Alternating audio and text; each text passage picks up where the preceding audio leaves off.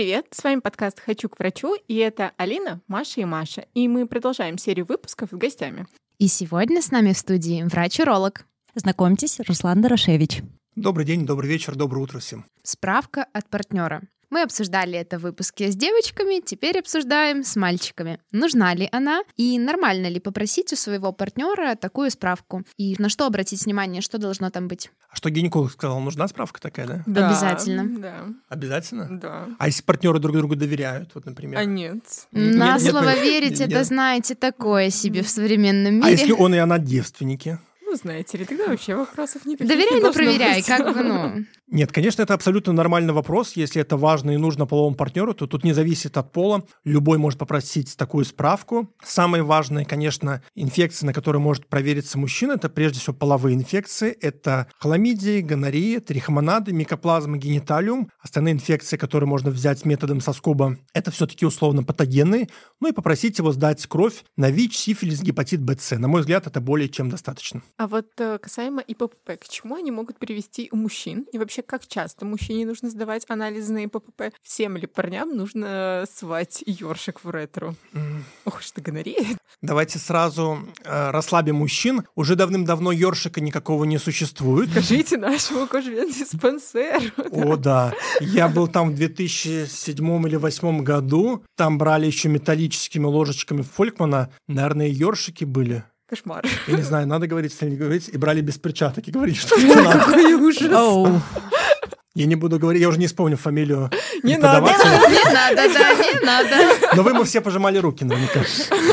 В общем, он почему-то брал мужчинам без... И говорил, что кожевенерологи не болеют э, какими-то инфекциями. Но по мне это странно. Только да? переносит, да? Не болеют, но только Ну, переносит. что-то из этого вот. Ну, конечно. В общем, никаких ёршиков сейчас в современной медицине и, наверное, в большинстве государственных и в частных центрах тем более уже не существует. Есть современные урогенитальные зонды, такие силиконовые. Есть, в крайнем случае, пластиковые э, ложечки Фолькмана, которые более щадящие для мужчин. Мало того, весьма популярно, но не популярно у нас в Беларуси, можно сдать именно мужчинам. Для женщин это не актуально и неправильно. Утреннюю порцию мочи и ее как раз-таки определить э, на наличие в ней микроорганизмов патогенных. То есть можно по большому счету сдавать мочу или тот же самый эйкулят спермограмму. То есть как вариант так можно сделать. Это не самый популярный метод у нас в Беларуси, но тем не менее большинство лабораторий в состоянии определить методом ПЦР наличие патогенных инфекций в моче или в эякуляте, например. Как часто вообще мужчине нужно проверяться на половые инфекции? Я за свои 40 лет, будучи урологом, не проверялся ни разу. Ужас какой. Просто разносчик инфекции с вами О, сидит. Неправильно, наверное, неправильно. Осуждаю. Осуждаю. Но вы же не все не знаете. У меня может быть один половой партнер за всю жизнь. Может быть, Ну у меня было что? три или пять. Жизнь такая. Никто не знает, сколько Подождите, половых пример- партнеров у вашего полового партнера. Так, Алина, спокойнее. Не-не-не, сейчас еще про вакцины спросим. Про вакцину Ты ФПЧ. типа антиваксер или не антиваксер? Смотрите, все индивидуально. Если есть доверие между половым партнером или партнерами, то проверка на ИПП является такой, ну, на мой взгляд, факультативно обязательной методикой. То есть, когда, конечно, есть какие-то жалобы, проблемы, однозначно надо сдавать. Если у пациента постоянный половой партнер годами, зачем ему ежегодно сдавать э, ПЦР на половые инфекции? Потому что у полового Партнера могут могут быть еще половые партнеры. Да. Ну, вы можете быть не единственным половым партнером Хорошо. вашего полового партнера. Слушайте, как Не то чтобы я вношу в раздор в семью. Как интересно, оказывается. Твой муж такой Али- оу. Алина только что себе плюс одного врага. Ну, блин, ну это жизнь, как сказал гинеколог в предыдущем выпуске. Ну да. Хорошо. Как она есть. Тогда, а если это жизнь, у меня тогда такой вопрос, ну, а тогда какая кратность должна быть? То есть как кратно мы не доверяем половому партнеру раз в неделю, раз в месяц, раз в год? Как часто мы будем заставлять нашего мужчину или женщину сдавать на половые инфекции? Ну, Вот хотя- это мы у вас и спрашиваем. Ну, хотя бы раз в год, я не знаю, профилактический медосмотр. Раз в год мы сдаем ВИЧ, гепатит, там. Ну, Мне кажется, мы пытаемся вытянуть э, ответ, которого нет. То есть свой ответ гость уже дал. Во-первых, во-первых, э, ну, нету у нас в обязательных обследованиях вообще. У уролога обследование на половые инфекции есть только по жалобам, по показаниям. Однозначно, если у мужчины есть несколько половых партнеров, если он не уверен в своем половом партнере одном, ну или во втором, или в третьем, Вот, конечно, ему надо такому мужчине сдавать анализы. Если у, у мужчины один половой партнер или там несколько, он в них уверен, то тут вопрос, ну, опять-таки, кратности сдачи, ну тогда, если он не доверяет партнеру, надо реально сдавать чуть ли не ежемесячно. Есть мужчины, которые ко мне приходят и сдают э, анализы там раз в месяц или раз в квартал. Но Каждый они, соответственно, четверг, да? Да, но они, соответственно, и ведут такую половую жизнь. То есть я тут не то, что пуритан или прочее, но по мне это все индивидуально. Я бы не сказал, что кратность. Вот нас посмотрят слушатели и скажут, уролог надо раз в год. А у него за год, может быть, при его вот таком вот хорошем половом партнере, про который рассказывала Алина, мы ничего не имеем мы против ее супруга. Никого да. не осуждаем. Вот, но, может быть, у нее за это время сменилось 6 партнеров, соответственно, уже 6 раз переболел. А для мужчин, на самом деле, проявление половой инфекции весьма характерно. И если у женщин это может протекать бессимптомно, мужчина, который здравомыслящий, умный, он симптомы наверняка заметит. Симптомы половых инфекций следующие. Это сначала рези, жжение, выделение какие-то из канала, неприятные ощущения. Но и был вопрос про последствия половых инфекций. Это воспалительное заболевание органов мошонки. Сначала, как правило, воспаляется придаток яичка, это эпидидимит. Потом может воспаление передаваться на яичко, соответственно, возникает эпидидимархит. Может воспаление из уретры передаваться и на предстательную железу, и возникать простатит. Поэтому последствия половых инфекций нелеченных для мужчин весьма серьезная. Давайте поэтому такой компромисс. Поэтому если есть необходимость, то на половые инфекции надо сдавать не то, что там раз в год, надо сдавать раз в месяц. А если был не защищен половой акт, и вы не уверены в партнере, при том без разницы, там оральный секс был анальный, вагинальный, соответственно, надо сдавать после каждого полового акта, не так, что раз в год или раз в месяц. Поэтому тут такой кратности золотой нету. Но я вот Алина услышала, что думает Мария по этому поводу одна и вторая. Я считаю, что все равно раз в год профилактически вот для себя проверяться нужно. Я Доверяй, но проверяй. я, я себя, вот за такое. Вы сами проверите или ваш половой партнер? И себя, и полового партнера. Согласно статистике, каждая пятая-шестая пара сталкивается с проблемой бесплодия. И до сих пор в обществе принято шеймить женщин за то, что это она не может зачать ребенка. Как часто на самом деле в проблеме бесплодия играет роль мужской фактор? Часто и надо отдать должное, что в медицинской среде белорусской, среди урологов, гинекологов мы поддерживаемся одной точки зрения, европейской, мировой, что вклад мужчины и женщины равнозначны, как мужского, как и женского бесплодия 50 на 50. Поэтому винить женщину неправильно, глупо. Проблема может заключаться в мужчине, проблема может заключаться в женщине. Часто бывает смешанное бесплодие, когда есть проблема и у мужчины, или у женщины. Другими словами, например, женщина или мужчина могут быть суперфертильны. То есть, например, эякулят спермы мужчины может иметь классную концентрацию, отличную подвижность, хорошую морфологию. И если, например, секс у этого мужчины будет там, с 10, с 15, с 20 женщинами фертильного возраста в период овуляции, соответственно, там 90-95% забеременеют. И, соответственно, он своей вот этой вот суперфертильностью может несколько нивелировать сниженную фертильность полового партнера. Так же самое и у женщины. Если она суперфертильна, все хорошо с ее репродуктивными путями, репродуктивной системой, соответственно, тоже тоже может наступить хорошая беременность, потому что, ну, все очень-очень индивидуально. И Эякулят разных мужчин в разное время может естественным путем оставаться жизнеспособным в репродуктивных путях женщин, ну, понятное дело, когда уже покинет влагалище, которое имеет кислую среду. Несмотря на то, что вы говорите, что вклад 50 на 50, да. но у нас как-то в стране принято первым Кто? делом обследовать женщину. Кто так делает? Просто по знакомым, смотришь на пациенток, если с ними поговорить, то спрашиваешь, как у вас проходит обследование, и говорят, то, что, ну, начали обследовать меня а как бы женщина обследовать болезни, на проходимость маточных труб, да. забора ацитов. Не проще ли первым делом сдать спермограмму? Быстро, приятно, я не знаю, в чем проблема? Наверное, в том, что мужчины относятся к этому как-то негативно с психологической точки зрения. Я бы все-таки сказал к чести урологов и гинекологов Беларуси, что у нас две тактики действий. Чаще всего мы все-таки проводим или параллельное обследование женщины и мужчины, это правильно. Второй путь абсолютно правильно вы, Алина, сказали. Я тут по этому вопросу полностью уже с вами согласен, что мужчина мужчину действительно можно обследовать первого. В данном случае для мужчины действительно сдача спермограммы методом а, мастурбации – это просто, безболезненно и, конечно же, приятно для многих. Поэтому с этого можно начинать, и многие урологи, гинекологи такие делают, когда прошли первичную консультацию, например, женщина у гинеколога, сказали, что все хорошо, и для проверки проходимости маточных труб. Кстати, можно же не только методом лапароскопии, есть, например, сейчас малоинвазивные методы УЗИ, специально используются гели, пены тоже проводить, не обязательно это делать под наркозом. Мужчина Мужчина, соответственно, тоже может обследоваться, и часто урологи рекомендуют начинать действительно с первого с мужчины, и потом к гинекологу идет уже женщина. А вообще, ну, моя точка зрения, лучше всего это делать параллельно, потому что даже если все хорошо у мужчины, у женщины может быть что-то нехорошо, что-то снижено одного, что-то будет лучше у другого. Поэтому лучше всего это делать параллельно. А вообще есть единственный способ сдать э, сперму или какие-то есть альтернативные пути, если кому-то не нравится мастурбировать в больнице на журнальчике? Ну, в частных центрах, в частных лабораториях все-таки это довольно комфортно бывает. Это не просто на журнальчике, это отдельная кабинка, отдельный кабинет. В этот кабинет можно прийти в основном с партнером своим, то есть, соответственно, создать все благоприятные условия для этого. Конечно, не рекомендуется собирать сперму в презерватив, э, использовать для этого оральный секс, то есть это именно должна быть мастурбация, чтобы не было никаких дополнительных примесей. Но это можно сделать в такую, как даже как наверное, эротическую игру, представить с партнером и получить от этого удовольствие, положительные эмоции. Что медицина не сделает ради пациентов, да?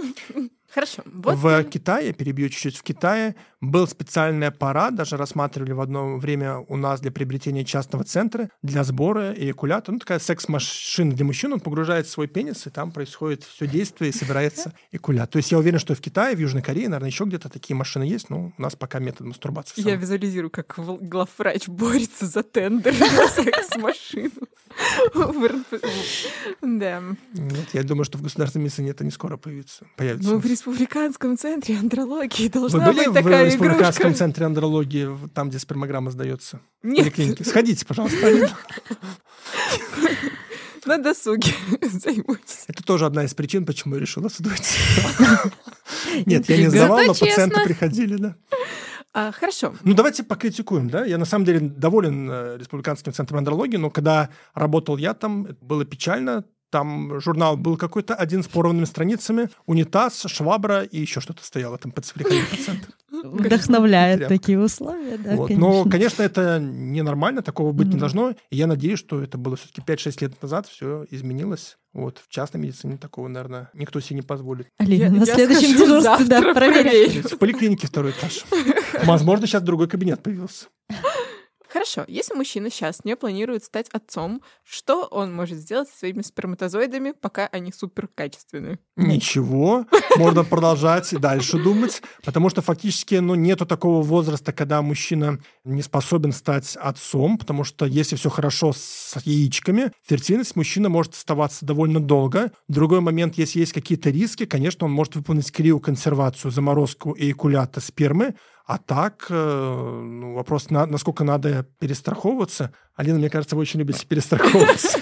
Вы поняли все правильно. Раз в месяц э, мужчина сдает у вас анализы и я как бы вообще не про себя. Ну ладно. Наверное, тут речь была к тому, что бывает вот как у нас в онкологии, да, что есть какое-то токсичное лечение, и пациенты молодые заботятся заранее о будущем. Это абсолютно правильно. Конечно, и в урологии есть тоже такие показания. Онкологические больные, перелучевой, там, химиотерапии есть смысл, особенно если это по урологии связано, облучение будет, соответственно, данной области. Например, имеет смысл также большой, если произошла травма какая-то органов мошонки, операция, и есть риск развития в дальнейшем иммунологического бесплодия, или мы видим, что спермограмма прогрессивно начинает ухудшаться. Конечно, это надо делать. И тем более это надо выполнять, если вдруг пациенту планируется плановая хитоктомия одного яичка, единственное яичко или обоих яичек, конечно, это делать. Потому что, к сожалению, рак яичка довольно частая патология. Как правило, это молодой возраст до 40, 45, 50 лет. Я просто задавала этот вопрос к тому, что программа отложенного материнства сейчас все набирает и набирает популярность. Поэтому было интересно, есть ли такое у мужчин видите, отложенное отцовство. Видите, у нас есть вообще проблема с мужского здоровья. Отличный был вопрос по поводу того, что у нас происходит диспансеризация у детей. То же самое касается и мужского здоровья. У нас, чтобы вы понимали вообще все состояние, у нас э, есть же уролог, андролог, у меня написано будет, да, там, наверное, на шильдочке, уролог, андролог, потому что я действительно веду андрологический прием. Там какой да, там сексолог. Учился, что ли? Ну, правильно.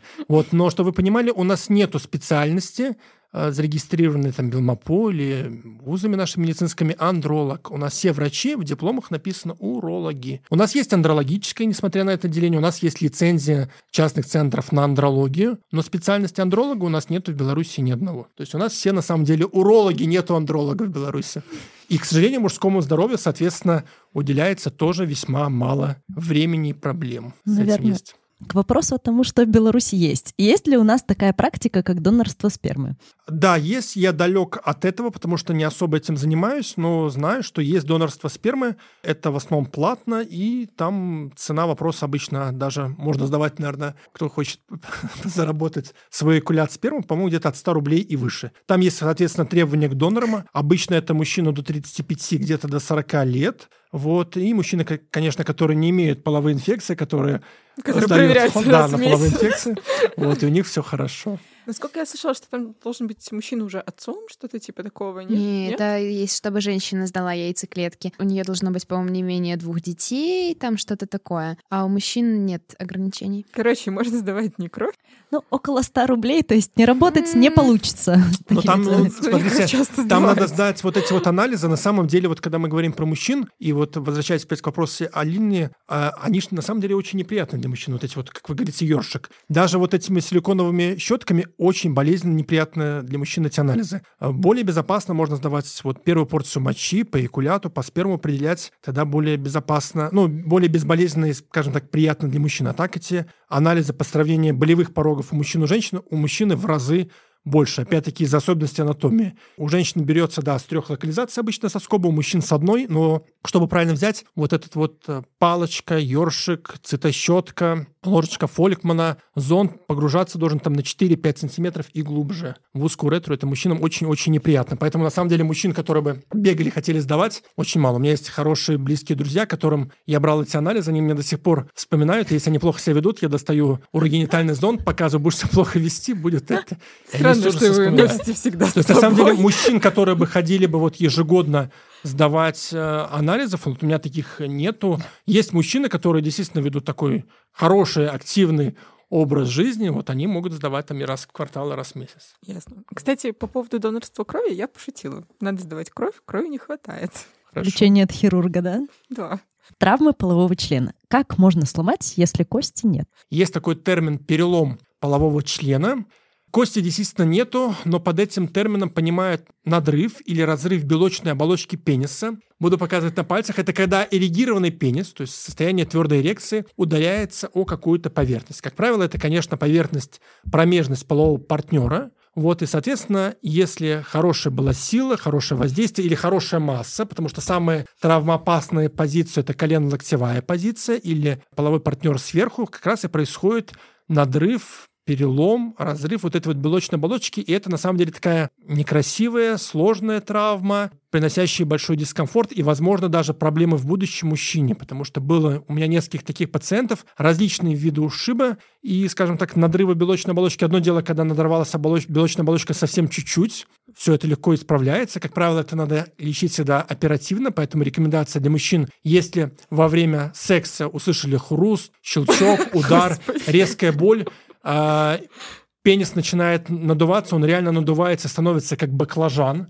потому что вся эта кровь, которая находилась в кавернозных телах, под давлением начинает под кожу, исчезает там головка и прочее, это особенно при сильных, то есть там нарушается вся анатомия, не тянуть, бежать максимально быстро к урологу, потому что чем быстрее это дело исправим, тем лучше. Меньше будет вероятности, что разовьются потом какие-то проблемы, например, с эрекцией. Было вот несколько травм, одну особенно хорошо помню, когда был такой мощный удар. Это было, кстати, только, не только вот эти вот позиции, про которые я говорил, но и как правило, к сожалению, еще и алкогольное опьянение мужчины, ну или наркотическое опьянение, когда движение у мужчины, у женщины становится более размашистое, хуже происходит контроль. Вот, у него разорвалось не только два кавернозных тела, но еще и порвалось под этим давлением и губчатое тело уретры. То есть там надо было сшивать все. Вот это но... страсть. Да, это было так. Так вот смотришь на этот пенис, на этот шарик, там уже не баклажан был, фактически арбуз или дыня такого темного фиолетового цвета, ну и вот вопрос, как в это все разобраться, разобрать. Ну все сделали, конечно, все выправили, и потом даже была у мужчины инфекция, все хорошо. В долгосрочной перспективе он пропал, поэтому будем надеяться, что у него все хорошо было.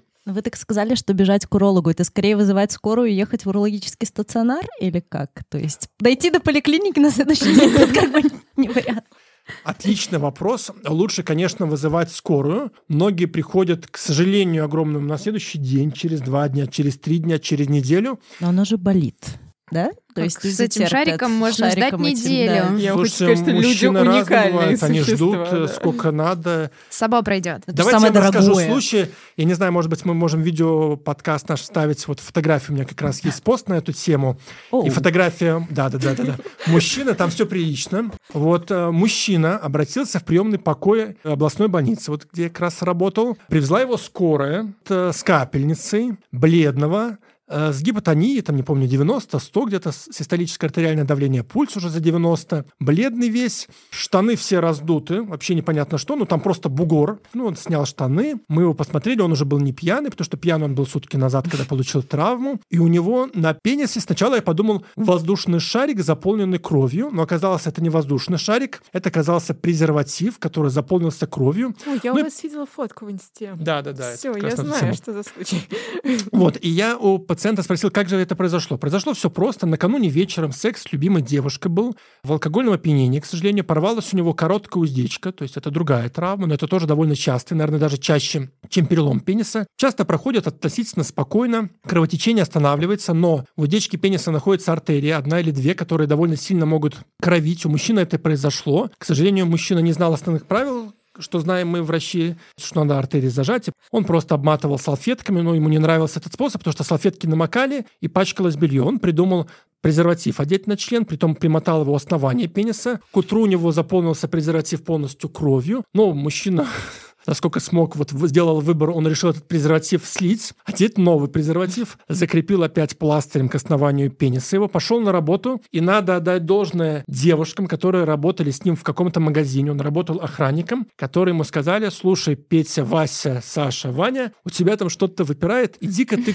к урологу. Вот. Ну, мужчина подумал, что надо послушаться. Вот, он пошел опять, наверное, в туалет или сразу поехал к урологу, но до уролога он не доехал, потому что он упал в обморок где-то там в метро, в автобусе. И его уже такая. привезли, конечно, на скорой помощи. Ну, вот с такой вот уже кровопотерей. И если раньше я думал, что от такого не умирают, ну, наверное, в таком случае, наверное, если мужчина там где-то лежал у себя, не знаю, там, общежитие, дома один... От кровопотери нормально умирают. ну, я имею в виду, что от такой кровопотери невозможно, то, наверное, вот от легкого пустячкового вот это ра- разрыва уздечки, которая, в принципе, ликвидировалась, ну, реально за 30 секунд, не считая там обработку раны, обкалывание, зашить шов там, это занимает очень быстро, но вот он имел такую проблему, такой вот результат мог бы быть не очень потом последствия хорошие. Мне кажется, еще заматываниями вот этими всеми он мог вызвать синдром длительного сдавления. И хорошо, что, в принципе, там не некротизировалась ткань. Но он к основанию пениса просто пластырем приклеивал, чтобы вот кровь не трусы не пачкала, а бережливо скапливал в презерватив. Два презерватива он наполнил. Хозяйственный мужчина. Да, Да. да. Стирает наверняка сам. И вот мужчинов есть, у мужчин есть такой момент, что они многие стесняются и терпят до последнего. Это касается, наверное, не только там, урологии, но и других сфер, там и гастроэнтерологии, и лоры, стоматологии и прочее. То есть у мужчин такой вот момент, к сожалению, есть. Я знаю, и у женщин есть, но у женщин это намного меньше. Ну, Наверное, мы об этом и говорили в первом сезоне, да, что нужна очень большая изобретательность и сила воли, чтобы вот сделать все, чтобы не пойти к врачу. да? В упаковке же три презерватива обычно, да, поэтому можно покупать вторую. А вот насколько существует проблема в том, что девочек с детства учат самообороне каким методом? Удары в пах мальчикам. К чему это может привести? Ужасно. У меня дочке 19 лет, я никогда этому методу не учил, потому что уролог. Вот, но тем не менее, наверное, такой метод есть, он действительно действенный. Ну, наверное, не только против э, мальчиков, но и против девочек, потому что удар в промежности вообще, в принципе, болезненный для мальчиков, тем более, потому что очень много болевых рецепторов есть э, в области как раз-таки белочной оболочки яичка. И, конечно, это болезненно, но и это опасно, потому что при травмах мошонки, особенно при разрыве мошонки, это чревато осложнениями. И я бы, наверное, не рекомендовал такой метод все-таки самообороны использовать девочкам и прочее, потому что если наступит травма мальчика, даже если он там приставал, толкал, это будет серьезной травмой, ну, вплоть до ответственности, в зависимости, конечно, от возраста девочки. Ну, наверное, я бы не рекомендовал такой способ защиты. А последствия какие? Бесплодие или что? Ну, разрыв яичка – это, соответственно, потеря яичка. Если оно одно, например, было у мальчика, то, соответственно, риск бесплодия. Ну и потом в дальнейшем, да, есть теория автоиммунного бесплодия, когда на- нарушается гематотестикулярный барьер, и даже сохранное одно яичко может потом проблема быть со вторым. Плюс, же у мужчин такое заболевание, как варикоцелия, чаще оно бывает слева. Если, например, потерял правое яичко, там варикоцелия слева, или произошла его там гипотрофия, или врожденная гипоплазия, уменьшение в объеме яичка, то могут быть проблемы. Поэтому я настоятельно не рекомендую таким методом учить девочек. Не только как уролог, но и даже с точки зрения ответственности перед законом, потому что если будет травма большая, ну, наверное, это так опасно. Наверное, есть более безопасные какие-то методы физического воздействия. Ну, лучше всего, конечно, Словами словами обойтись. да, но если не получается, то, наверное, более безопасные физические методы. Мы а половым органам бить, мне кажется, очень неправильно. Мы очень доброжелательный подкаст, поэтому мы за Каждый решение год, а вопроса. лучше месяц сдает мужчина свои анализы на половые инфекции. И обязательно криоконсервация. Да-да, Лена. Да, да. Почти весь выпуск мы говорим о мальчиках. Но Да. давайте все-таки не будем укреплять стереотип, что уролог это только врач для мальчиков. В каких случаях девушки также обращаются к урологу? Уролог, как мы говорили в начале, это доктор по мочевыделительной системе у женщин. Соответственно, это болезни почек, мочевого пузыря, проблемы с мочеиспусканием. Соответственно, самые частые болезни для девушек, для женщин – это инфекционно-воспалительные заболевания. Конечно, самое популярное – это цистит, пилонефриты. Также это мочекаменная болезнь, кисты почек, например, проблемы с мочеиспусканием. Энурез бывает не только у мальчиков, но и у девочек. Это непроизвольное мочеиспускание во время сна. Притом дневной энурез считается чаще бывает у девочек, чем у мальчиков. У мальчиков, наоборот, чаще ночной энурез. Это проблемы с мочеиспусканием какого плана? Чаще, чем у мужчин, гиперактивный мочевой пузырь. К сожалению, с возрастом развивается часто проблема с недержанием мочи, называется стрессовое недержание мочи, особенно у женщин после родов со слабостью тазового дна, и тем более эта проблема часто прогрессирует в постклимактерическом периоде. Другие, то есть на самом деле урологических болезней довольно много, это все болезни почек и мочевого пузыря, уретры, мочевыделительной системы, то есть много болезней.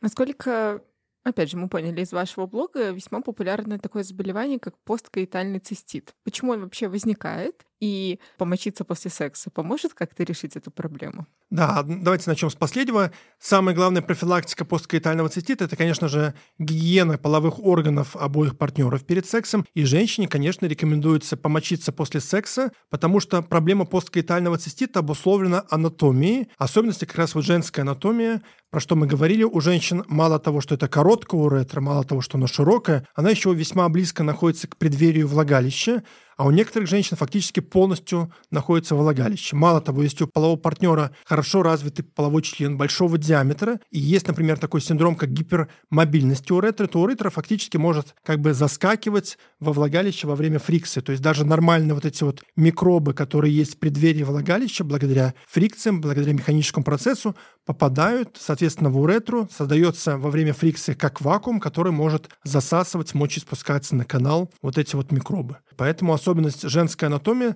способствует тому, что может возникать, к сожалению, посткаитальный цистит. Вот. Самое, конечно, опасное, неприятное для женщин, у которых возникает он впервые, это называется постдефлорационный цистит или цистит медового месяца после первого полового акта, и, к сожалению, может сохраняться потом длительное время, чуть ли не всю жизнь. Это, на самом деле, бедная женщина, им часто бывает весьма тяжело помочь. Не только консервативные методы используются, там используется введение гиалуроновой кислоты как раз-таки в уретру, чтобы сузить ее просвет, создать вал. Это используются и операции по транспозиции, по пересадке уретры, чтобы, соответственно, максимально ее отделить, э, отодвинуть от влагалища. Потому что на самом деле всегда же есть нормальные биологические пленки, вы все про это знаете, на руках. Мы помыли руки, все равно какие-то микробы остались. То же самое есть и в преддверии влагалища. И даже женщина может вести со своим половым партнером половую жизнь в презервативе, только вагинальный секс, у нее не будет ни орального, ни анального секса, и все равно у нее вот эти вот циститы могут возникать. Поэтому проблема посткаитального цистита – это такая серьезная проблема, которая требует комплексного подхода со стороны гинеколога и уролога.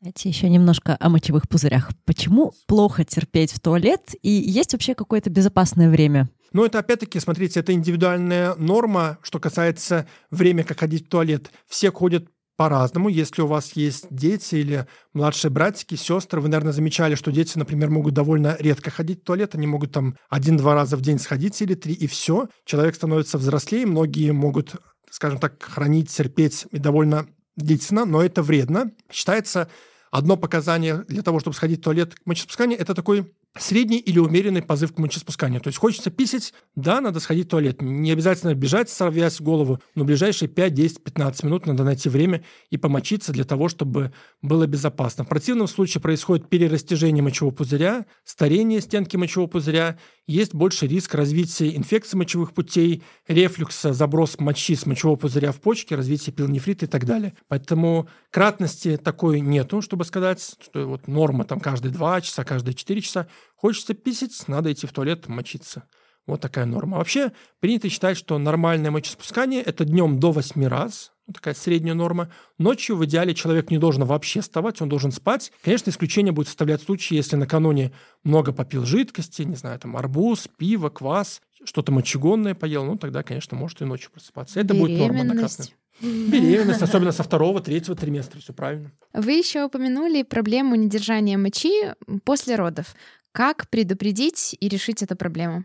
Это, во-первых, максимально ранняя реабилитация. Я вот э, не знаю, занимаются и как сильно у нас занимаются гинекологи. Но, насколько я знаю, по крайней мере, в РНПЦ мать и дитя этой проблеме уделяют внимание. Это курсы, фактически, которые направлены на максимально быстрое восстановление мышц тазового дна. Это не только упражнения Кегеля. Многие сейчас исследования говорят о том, что, к сожалению, те упражнения Кегеля, к которым мы привыкли классически, не совсем правильно делаются, и иногда делают, что женщины, мужчины иногда тоже делают по своим показаниям и не достигают определенных эффектов, но это всевозможные упражнения по укреплению мышц тазового дна, и чем, в принципе, они раньше будут после родов, тем лучше. Ну и для женщин тоже не рекомендуются, конечно, такие вещи, как подъем поднятие тяжести, переноска больших тяжестей, особенно если есть проблема уже начальная с недержанием мочи. Поэтому чем раньше это началось, тем легче это исправить. Потому что если не помогают консервативные методы, потом уже переходит к оперативным. Есть ли у мужчин пресловутый ПМС и климакс? ПМС, наверное, нету, потому что ПМС – это предменструальный синдром, у мужчин менструации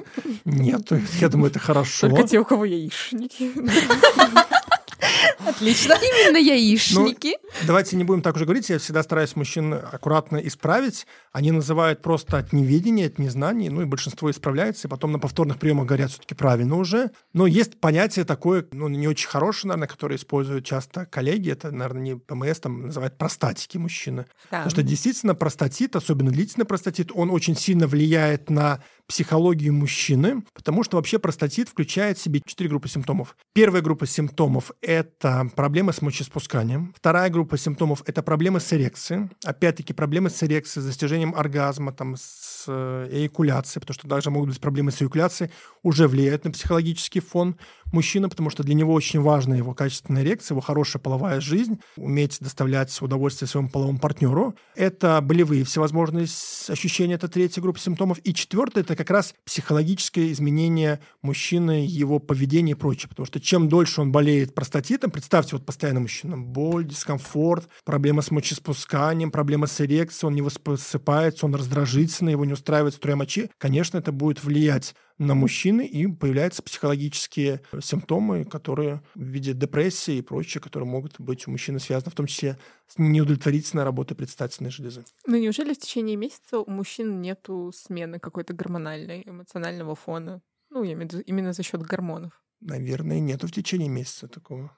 А климакс? А, есть климакс, но опять-таки это не совсем правильное название. Можно называть мужской климакс, правильнее называть мужской андрогенный дефицит, возрастной андрогенный дефицит или андропауза. Связано это опять-таки с возрастом, со старением. Если у женщины это наступает более-менее резко, то у мужчин это, как правило, плавно. После 35-40 лет примерно на 1% начинает снижаться синтез его тестостерона своего собственного, и у него вот эта вот андропауза, мужской климакс, назовем его так, наступает более мягко, в отличие от женщин. Почему вот в начале разговора я говорил, что очень вообще полезно знать мужчине уровень своего тестостерона. Нормальный уровень общего тестостерона, измеренного на моль на литр, для европейского мужчины составляет 12,35 сами видите, какая большая разбежка, да, то есть для одного мужчины, вот, например, сдаст он в 45 лет свой тестостерон, у него покажет 18, ну, как бы нормально. Но другой момент, если у него, например, в молодости в 25-30 лет тестостерон был 30 или 35, а тут у него бац стал 18, то есть у него снизился чуть ли не в два раза. Другой момент, например, мужчина сдаст 14, наномоль на литр у него общий тестостерон, мы будем думать, что мало. А у него, возможно, всегда был такой андрогенный фон, не очень высокий, например, 16-17 был на пике его сексуальной активности, для него это будет норма. А симптом андрогенного дефицита на самом деле очень во многом похожи на женский климакс. Это снижение тоже и настроения, и мышечной силы, и утомляемость, и плохой сон, и депрессия, и забывчивость, и плохая эрекция, и даже плохое мочеспускание. Поэтому симптомы мужского климакса тоже есть, поэтому правильно следить за своим мужским здоровьем. Задумываться даже об андроген-заместительной терапии именно уже по показаниям, а не тогда, когда мужчине лень кушать куриную грудку да, и ходить в тренажерный зал. Ну, наша любимая категория вопросов. Насколько периодично это надо проверять, то есть уровень андрогенов? Нету таких норм, нету таких приказов. Ну, наверное, было бы здорово, вот чтобы, если у мужчины нет никаких проблем, то в 25, 30, 35 а потом лет. по ощущениям. Сдал, да. Потом, ну, если это позволяет, потому что это, если он сдает э, в частной медицине, это платный анализ, если он сдает в государственной медицине, наверное, для него это будет бесплатно. То есть может потом раз в год сдавать, раз в два года. Если он хороший этот уровень, то можно же и раз в два года сдавать. Можно раз в месяц сдавать. Да, я тоже хотела это сказать. А вот, слушайте, мы сейчас заговорили про частную медицину. Я вот ваш блог изучала перед подкастом, и мне стало очень интересно. А, во-первых, делают УЗИ полового члена в клинике, где вы работаете. УЗИ полового члена стоит 20 рублей, но в эрегированном состоянии 200 рублей. Чем обусловлена такая разница в 10 раз? Представляете, вот приходит мужчина ко мне на прием, и уролог должен делать какое-то волшебство, чтобы у него член стал. Вот за это волшебство он платит. Но если без А шут- если без случайно шуток- вот в Не, не. процессе исследования он рассчитывал на 20 рублей, П- Пропальпировали простату, да, и пошло.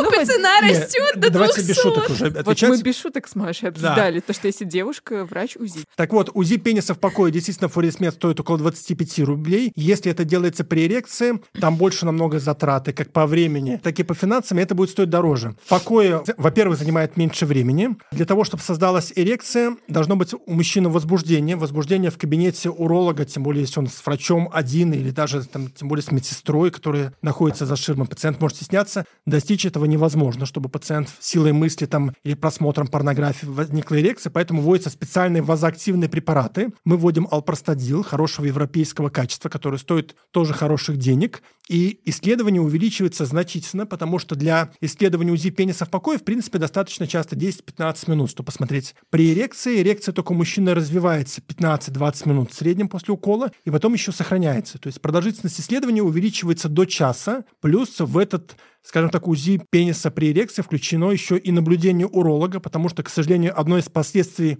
введения вазоактивных препаратов является такое заболевание, как приопизм. Это неспадающая эрекция, которая будет вредна, если член будет слишком долго твердым, вот, и тогда у мужчины в дальнейшем могут быть проблемы с эрекционной функцией. Тогда, соответственно, уролог вводит другой препарат, чтобы эта патологическая эрекция возникла. Соответственно, и цена при УЗИ пениса при эрекции складывается из материальных расходов и из времени э, доктора. То, что требуется времени ну, в 4-5 раз больше. Буквально не так давно мы с доктором-урологом С областной больницы. Да, да, все в областной больнице. Он дежурил до этого в сутки. Им вот уже заканчивается рабочий день уже ближе к четырем. То есть человек на работе уже больше 30 часов. Мы с ним сидим такие, болтаем, и он такой задолбанный после дежурства. Он говорит, ты прикинь, ночью приехал мужик с приопизмом. Вот э, Это от меня приехал, наверное. Патологическая эрекция. Я не знаю. Он говорит, ты прикинь, я учился 6 лет, год интернатуры, ординатуры, чтобы просто чуваку массажировать член ночью. Он прям так и Он сказал, говорит- да? Он сказал не так. И он говорит, и бесплатно. И тут я думаю, Форест мне 200 рублей за эрекцию. Вот. На самом деле, да, для того, чтобы вот убрать патологическую эрекцию, вводится другой препарат, и чтобы его вводить меньше, это вводится как раз из группы адреналинов, норадреналинов, более безопасный мезотон, разведенный на физрастворе, и чтобы быстрее подействовало и меньше дозы ввести, надо этот препарат разгонять по пенису. Когда пенис Да, покоя, да, да, да. он занимает один объем, когда он при эрекции, он становится больше, вот, плюс там уже застоялась кровь, потому что это начинает вводить, когда уже эрекция 4 часа обычно стоит или больше, ну и, соответственно, меньше вводится, быстрее достигается эффект, если вот это вот э, лекарство разогнать. Движения, да. Но там не совсем как мастурбация, на самом деле, наоборот, там просто идет такой просто массаж, скажем, такой приятный массаж пениса. Он мне так Кому и- приятно, кому нет. Доктору урологу по утру Не, пациенту, неприятно пациенту было. явно неприятно, Да. потому что там толстая иголка уже колется. Оу. Если сначала простадил колется маленькой инсулиновой иголочкой, то там уже толстая иголка. Чем толще, тем лучше, вот, потому что там надо уже, чтобы она не, не затрамбировалась, не забилась. стекло. Просто столько горечи было в словах. Типа, я вот массажировал член, и все это бесплатно. В этой ситуации больно было всем, да? Да, да. Большинство вопросов, которые мы сегодня обсуждали, довольно интимные и деликатные, и поэтому напрашивается вопрос. Урология — это прибыльная сфера, наверное. То есть люди готовы платить за конфиденциальность? Да, урология — это одна, наверное, из самых прибыльных таких специальностей. Особенно если мы говорим про урологию, наверное, частной медицины. Да, наверное, есть более прибыльные сферы, если мы будем говорить там про пластическую хирургию, стоматологию. Но урология, как и гинекология, да, такие хорошие сферы для специалистов, для развития.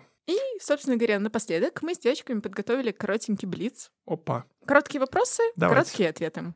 Э, минусы работы урологом. Очень люблю свою специальность, уже 17 лет в ней. Не вижу никаких. Все минусы, которые были, пытался нивелировать. Не короткие у меня ответы, да, получается? Ну, нормально, как есть. Жизнь. Надо такова. просто разграничивать. То есть я не веду переписки во время отдыха, в выходные, в отпуске, фотографии пенисов, которые мне вып- отправляют и прочее, только по предварительному согласованию со мной, что да, можно. Ну, то есть надо поставить границы, чтобы тебе было комфортно работать, создать условия самому, и будет все хорошо. Минусов не вижу, ты сам выстраиваешь свою жизнь, свою работу, ты сам кузнец своего счастья, определяешь, где работать, как, в какой стране, в каком центре и так далее. А плюсы работы урологом? Вот все, что я говорил, вот какая разница урологам, терапевтам, педиатрам. Главное, чтобы нравилась своя специальность, главное, чтобы ты получал удовольствие. По мне, вот показатели счастья для человека любой специальности, медицинской сферы или другой, это когда с удовольствием идешь на работу и с удовольствием возвращаешься домой. Вот это самый главный Так, а показатель. что конкретно вам нравится в вашей профессии? Специальность. Ну, Да. специальности я имею в виду, да.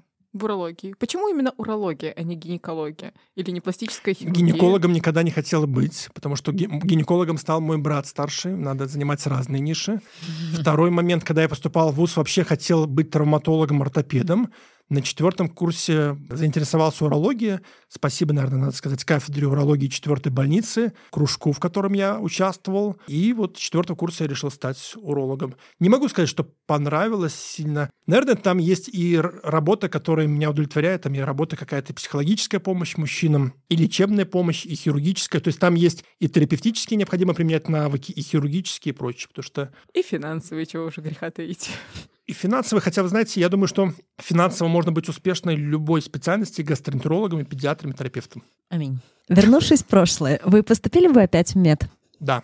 А кем бы стали, если бы не урологом? Возможно, рассматривал бы вопрос пластической хирургии, хотя я его вообще не рассматривал, когда поступал, даже как-то про это не думал, но не уверен, что выбрал бы ее. Наверное, пошел по тем же самым этапам. Мне очень понравилось, что в моей практике была и амбулаторная урология. Это очень важно, мне кажется, когда врач имеет опыт работы в поликлинике. Мне очень большой опыт дала как доктору и хирургическая специальность моя на базе Минской областной клинической больницы. То есть варианты свою жизнь связать с чем-то не связанным с медициной нету, да? Пам-пам-пам. Слушайте, ну нет, я, наверное, счастливый в этом плане человек. Мне абсолютно устраивает мой выбор, и я ни о чем не жалею.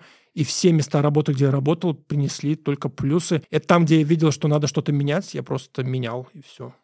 Круто. Кривой пенис — это плохой пенис? Кривой пенис это, наверное, хорошо, когда это устраивает обоих партнеров, потому что в некоторых, при некоторых формах полового акта, при некоторых позициях, наоборот, искривление в допустимых здоровых пределах, мы говорили, до 30 градусов, может быть плюс. Есть ни для кого не секретная зона G, вот передняя стенка влагалища, соответственно, может быть лучше стимуляция в определенных позициях, поэтому нет, это, наверное, плюс. И многие и хотят, и нравится кривой пенис. И опять-таки, если мы вернемся к, к идеалам порнографии, у большинства актеров, у которых хорошо развит половой член, у них обычно есть и искривление. Как правило, это, кстати, это искривление в бок или вниз. Это, как правило, признаки такого врожденного искривления полового члена. Потому что именно при врожденном искривлении половой член как раз искривляется в латеральную сторону или вниз. А, И это один тоже из показателей того, что половой член хороших размеров. У вас такая хорошая насмотренность на половые члены порноактеров. Я Это не могу- профдеформация или что? Э, Не то, что насмотренность. Ко мне приходят пациенты, которые показывают часто идеал, который хотели бы. Типа, можно мне Иметь. такую стрижку? Ну, типа того. Ясно. Но это на самом деле проблема, потому что спрашиваешь же у пациентов, почему вы так решили, говорит, ну, так, так, так. И говорю, а почему? Кто пример? Говорит, ну, и рассказывают. Показывает. Эрекция. Она как мышца, ее нужно постоянно поддерживать. Да, отвечу более полноценно, потому что если не будет постоянного кровонаполнения кавернозных тел, не будет постоянно вот это вот таких вот упражнений по растяжению, на самом деле половой член даже может в размерах и уменьшаться, и становиться меньше. Поэтому да, регулярные эрекции, регулярные половые акты полезны для мужчин. Что касается, кстати, частоты половых актов, то это опять-таки как про продолжительность все индивидуально. Идеально та частота, которая устраивает обоих участников процесса. Мы сегодня много говорили по поводу бесплодия, рождения детей. Вы сказали, что мужчина может э, зачать ребенка хоть до самой смерти, так? Есть у него хорошие репродуктивной способности продолжает вырабатываться сперматозоиды. Потому что если есть хоть какие-то сперматозоиды, всегда шанс биологического отцовства есть. Конечно, они снижаются с возрастом, но есть. Но все-таки есть какие-то рекомендации, до какого возраста мужчине стоит стать отцом? Слушайте, все так индивидуально становятся отцами и в 40 лет, и в 45, и в 50, и в 60, наверное, и в 70 лет становится. То есть, по-вашему, нет никакой корреляции между возрастом это... отца и заболеванием ребенка? Конечно, есть. Особенно тут корреляция будет еще связана больше даже с женщиной. С мужчиной, уверен, тоже будет связаны. Но опять-таки, смотрите, есть же такой показатель, больше будет важен э, в спермограмме. Есть просто спермограмма, а есть ДНК-фрагментация сперматозоидов. То есть тут именно важно будет качество генетического аппарата, который передает мужчина. Если вот эта вот ДНК-фрагментация показатель хороший, то тогда риски, соответственно, умеренные. Потому что мужчина может быть и 20, и 30 лет, а у него ДНК-фрагментация быть очень высокая, и вероятность каких-то патологической беременности, невынашивания беременности высокая. Поэтому тут все зависит от репродуктивных свойств мужчины. Есть мужчины, которые заканчивают свою половую жизнь уже в 35-40 лет. Есть мужчины, которые продолжают регулярно заниматься сексом 65 и 70 лет. И был мужчина, который 81 год продолжал. То есть такие случаи действительно есть.